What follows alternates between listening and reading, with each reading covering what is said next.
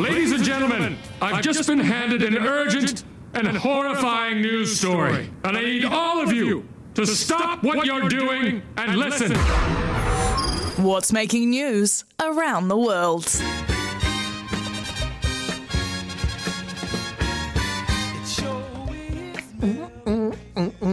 It's back, or it's back with me. Back with me. It's back with me. Have you been doing this over the last few weeks, Captain K? Nah, not really. So it is back for Jeez, 2023. It's back for 23. What is making news Did you say? G's or cheese, Steph? Because the first story is about rodents in the UK and uh, pest controllers. Hmm.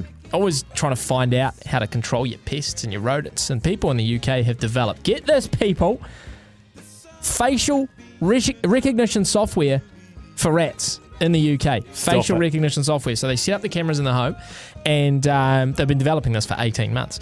Set up cameras in the home that are built with AI, etc., so that um, you can identify each rat individually. And as a result, you're able to identify if the same rat has come back. You can track where it's feeding. If you've multiple cameras around the house, you can sort of track where it's traveling, where it's feeding, um, which part of the building it's coming from, how's it getting into the building, etc. And that'll obviously help you control your rat problem. So this is 2023, people. Facial recognition for rodents. Ratoni. Ratonia, your time is up, Ratonia. I got you. I got you on camera. I know it's you because you got that gimpy eyelid. Rats gonna are be never far like from that. the show, are they? No, They're they really far aren't. the Well, they, they say that they're what within. Two, you're always within two meters of a rat or something. Isn't that the fact? You're always within Not in my place. a meter or two meter of a rat. Certainly mine. Um, I, I want to see more of the facial recognition software see how it works. Um, a girl in Rhode Island, and, and this would have happened around the festive season, but it's only come to my attention now. But a girl in Rhode Island um, had to find out, had to get to the bottom of Santa Claus, find out if he's actually real, which is something that all kids battle with, Steph, when that revelation first comes to your attention. You know, is it true, is it not true? You sort of want to keep believing.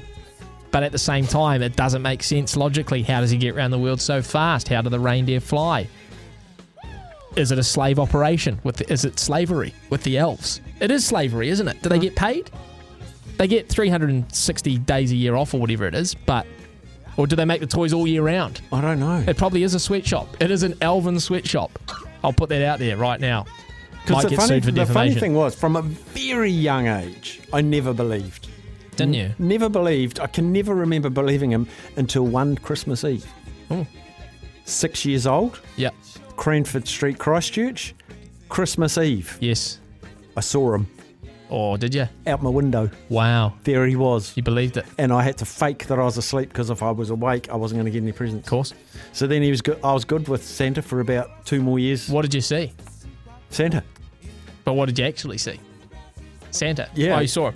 Well, I, I remember one of the things for me, and I don't know if mum and dad did this on purpose or whether it was someone else in the neighbourhood, but I remember going to sleep on Christmas Eve one night and I heard like rocks being thrown on the. I'm pretty sure it was dad throwing rocks on the roof. And so that was Santa landing on the roof. That, that was my eureka moment.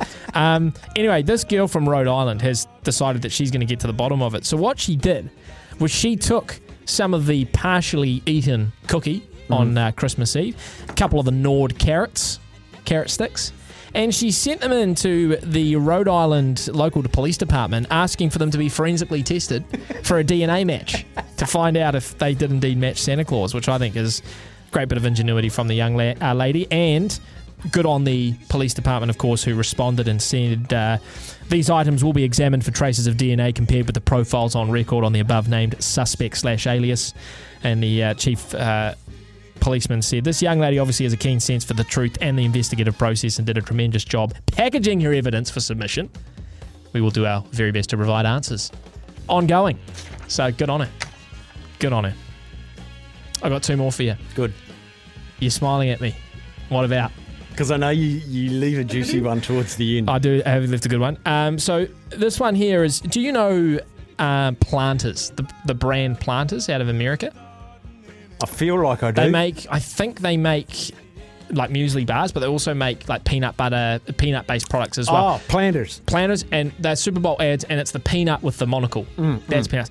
So here we go. Peanut uh, planters are looking for a group of peanutters right, to drive their peanut shaped vehicle cross country for an entire year. June 23 to June 24. Um, it's not going to be all fun and games, though. You're going to have to go to various events and promote the brand, etc.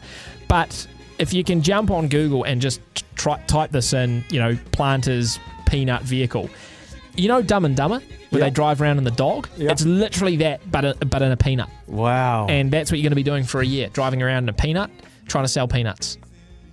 I do like peanuts, so potentially throw my name in the hat. And they're looking for three uh, graduates or three people who are just looking for a job out of uni, full time, all paid for, expenses all paid for, cross country, you know, One, paid, two, three. yeah, paid for the hotel, Me, you, Captain Kate. show on the road from the uh, the peanut van. And OB, today we're coming Yeah. to you from um, It'll be nuts. Texas. yeah, I saw the Kelly Tarlton Shark Bus while I was away. did you? It's in Wellington. Yeah. Is it down in Wellington? Someone might have stolen that one. Out by sea, out by sea. No, they it sold it. They sold it. Did they? Oh. Yeah, it was down down Fantastic. Seaview way. Yeah. Okay, and I just have to, um, if I can, just. Um, Steph, it's end of an era. Um, because Disney Splash Mountain closes its doors today. No. Yeah. You might remember um, a couple of years ago, a story came out, uh, allegations of racism on the ride itself, the depiction of characters, etc. They acknowledged it. And uh, today, Disney World will officially close Splash Mountain's doors for the final time. At the moment, there are three hour queues trying to get on the final ride for Splash Mountain, as you would. Um, it is going to reopen in late 2024, but it won't be Splash Mountain. It'll be Tiana's Bayou Adventure. But uh, I just want to give a shout out to Splash Mountain. Many a memory on there. Of course, you remember the story I told and the photo I posted on the afternoon's uh, Instagram if you want to go check that out of my uh, now infamous photo on Splash Mountain. The hair is fully extended, a good you know half meter, the bowl cut, and uh, the the look of terror on my face as I went down that ride with Dad. So big shout out to uh, Splash Mountain. Final day today, and uh, look, I'll get some tissues for you in the air break. Fact to finish. Big fact. and this one also is upsetting for, for me personally. Uh, did you know that people born in January get statistically get fewer birthday presents than anyone else? What month? January. Really? Yeah, and it makes sense, right? It's fresh after Christmas, people are away on holiday, etc. So, uh, a financial a, a, a site in the UK has done the d- crunched the numbers and have said that I'll, I, because I'm born in January, people, January 12, thank you very much. I'm going to lose out on one thousand three hundred and forty-two dollars and three cents over the course of my life. So I'm going to set up a GoFundMe, and if anyone wants to donate, um, please let's let's balance the scales. Let's balance the scales, people. Let's keep it fair. Let's keep it just. I feel sorry for people on Boxing Day. Grant Nisbet is a Boxing Day baby. It's monthist, isn't it? It's monthist. Well, it's like Christmas was you say, oh, it's your birthday today, you poor bugger. Um, should we go to the races?